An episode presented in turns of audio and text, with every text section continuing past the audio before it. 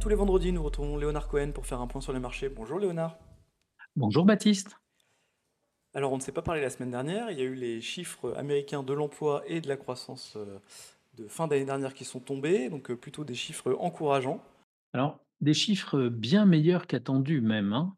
Ils montrent à quel point euh, Powell s'était quand même avancé sur euh, une rapide euh, modification de sa politique qui deviendrait accommodante en baissant les taux. En tout cas, les investisseurs pensaient que ça allait devenir assez rapidement. Clairement, ces chiffres montrent que euh, l'économie américaine tient très bien, que l'emploi tient très bien et que les salaires, alors c'est plutôt l'ISM manufacturier du début de semaine qui a montré que les prix ne baissent pas aussi rapidement, les prix dans les services ne baissent pas au- aussi rapidement que ce qu'on pouvait imaginer. Alors voilà, c'est du décalage, donc ça ne perturbe pas trop les investisseurs, mais ça a perturbé un petit peu le marché de taux, les marchés de taux euh, qui ont remonté euh, ces derniers jours, euh, montrant que bah, voilà, rien n'est certain, rien n'est certain. Côté européen, en revanche, on a eu des chiffres un petit peu plus décevants avec une dynamique qui est vraiment différente des US, notamment avec un écart qui se creuse un petit peu entre l'Europe du Sud et notamment l'Allemagne par exemple. Absolument, l'Italie et l'Espagne continuent de, très bien résister. La France, qui était, dans le peloton de tête, euh, commence à, à commencer à ralentir, mais enfin la fin d'année était un peu particulière, euh, avec des grèves et autres. Euh, de, l'autre côté, il ne faut pas oublier qu'il y aura les Jeux Olympiques, alors on verra ce que ça donnera. Et puis de l'autre côté, l'Allemagne est toujours soumise à la faiblesse de l'économie chinoise. Alors, ça va mieux, hein, ça va beaucoup mieux, mais ça reste encore poussif. Et donc, du coup, quand on regarde les choses au niveau macroéconomique, effectivement, il y a un écart qui est certain entre les États-Unis et l'Europe, mais il est dans les cours, il est dans les valorisations. C'est pour ça que l'Europe est bien moins chère que, les États-Unis. Est-ce que cet écart, ça pourrait engendrer un écart aussi dans la politique des, banquiers centraux, de la BCE d'un côté et de la Fed de l'autre? Alors que jusqu'ici, même si les calendriers n'étaient pas tout à fait, tout à fait les mêmes, ils étaient dans une même dynamique?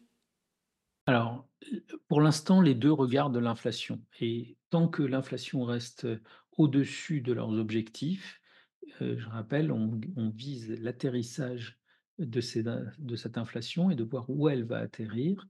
Tant que ces objectifs ne sont pas atteints, il n'y aura pas de décorrélation entre les 2. Ensuite, si l'inflation passe en dessous de leurs objectifs, eh bien, clairement, il y aura une différence entre les États-Unis et l'Europe, puisque la mission de la Fed, c'est également la croissance, alors que la BCE n'a pas pour mission de réguler la croissance, elle a pour mission de réguler l'inflation.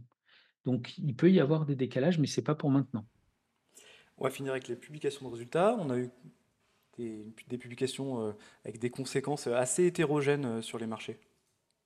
C'est le moins qu'on puisse dire, des amplitudes folles. Écoutez, je, sais bien que je ne vais pas rappeler de mauvais souvenirs, mais ça me rappelle de- le 2000.